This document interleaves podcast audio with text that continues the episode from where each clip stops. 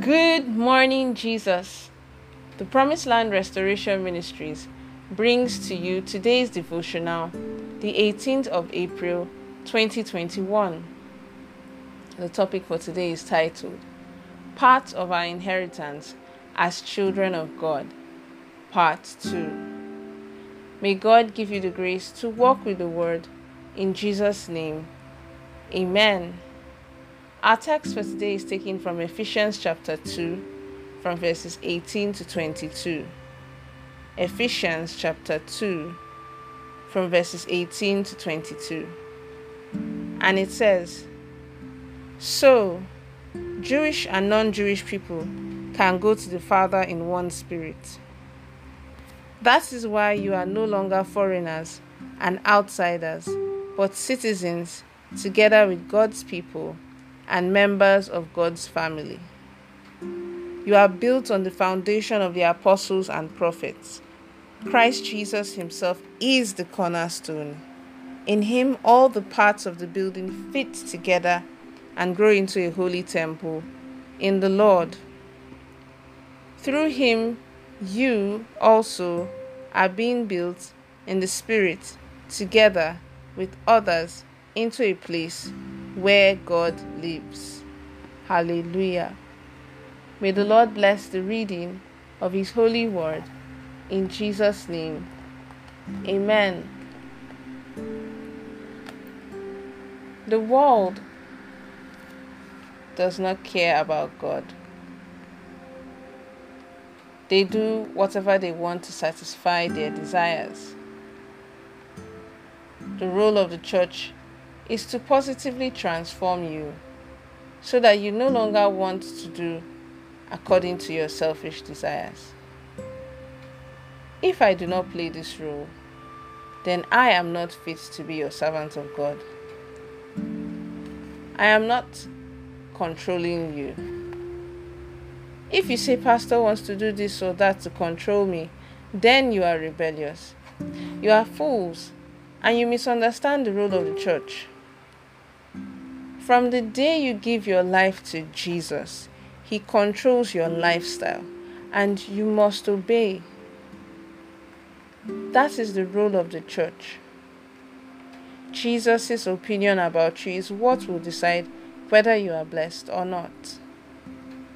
I am here to talk some common sense to some people who do not want to understand, to those who do not have God as their anchor. You need these divine instructions to help you live a disciplined life, a life of integrity and commitment, how to wisely invest, and to train your children. A person separated from the world will not stand with sinners and talk to them daily. You have no business associating with them. They are using you to justify their rebellious act. Sinners are those who rebel and have chosen their own ways of life. In other words, they want to do what is pleasing to them. If you want to use them to encourage yourself, you are rebellious. They believe they know better, and they walk out of church at any time.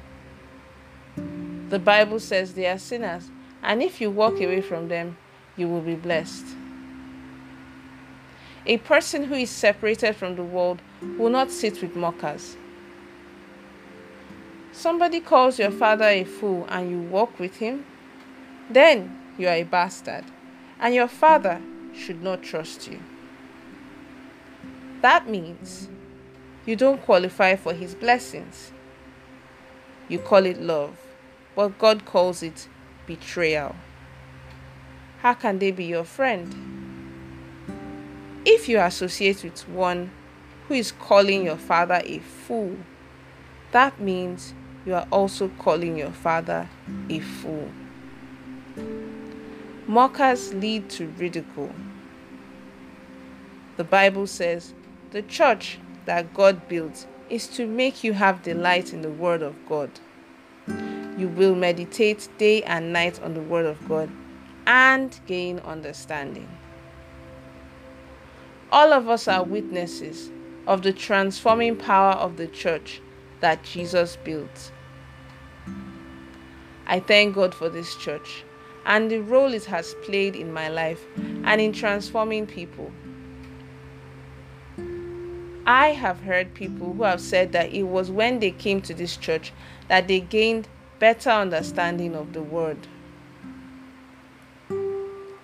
This church is built by God.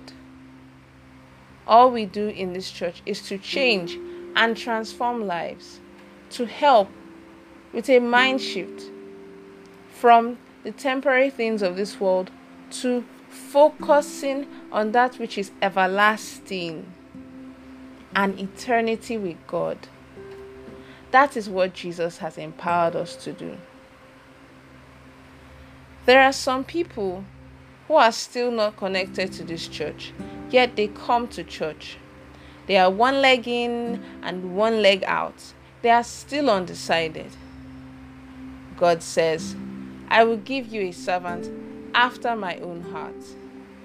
He says, you are like a tree planted by the rivers of water. Its leaves shall not wither. When you are planted in the right source, whatever you do will prosper, because you are planted in the right word. A mother took her son to a church, and he said, I don't like that building. The mother told him, don't focus on the building. Focus on the one we are coming to meet. Church is not about the building. It was in that church that his life was transformed. He found love and fulfilled his destiny. Praise the Lord.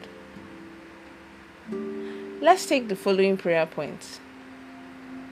If at any point in time you need to pause the audio to focus more on your prayers, please do so. The first prayer point is this. O Lord, please grant me the grace to always do things according to your will and not according to my desires, in the name of Jesus.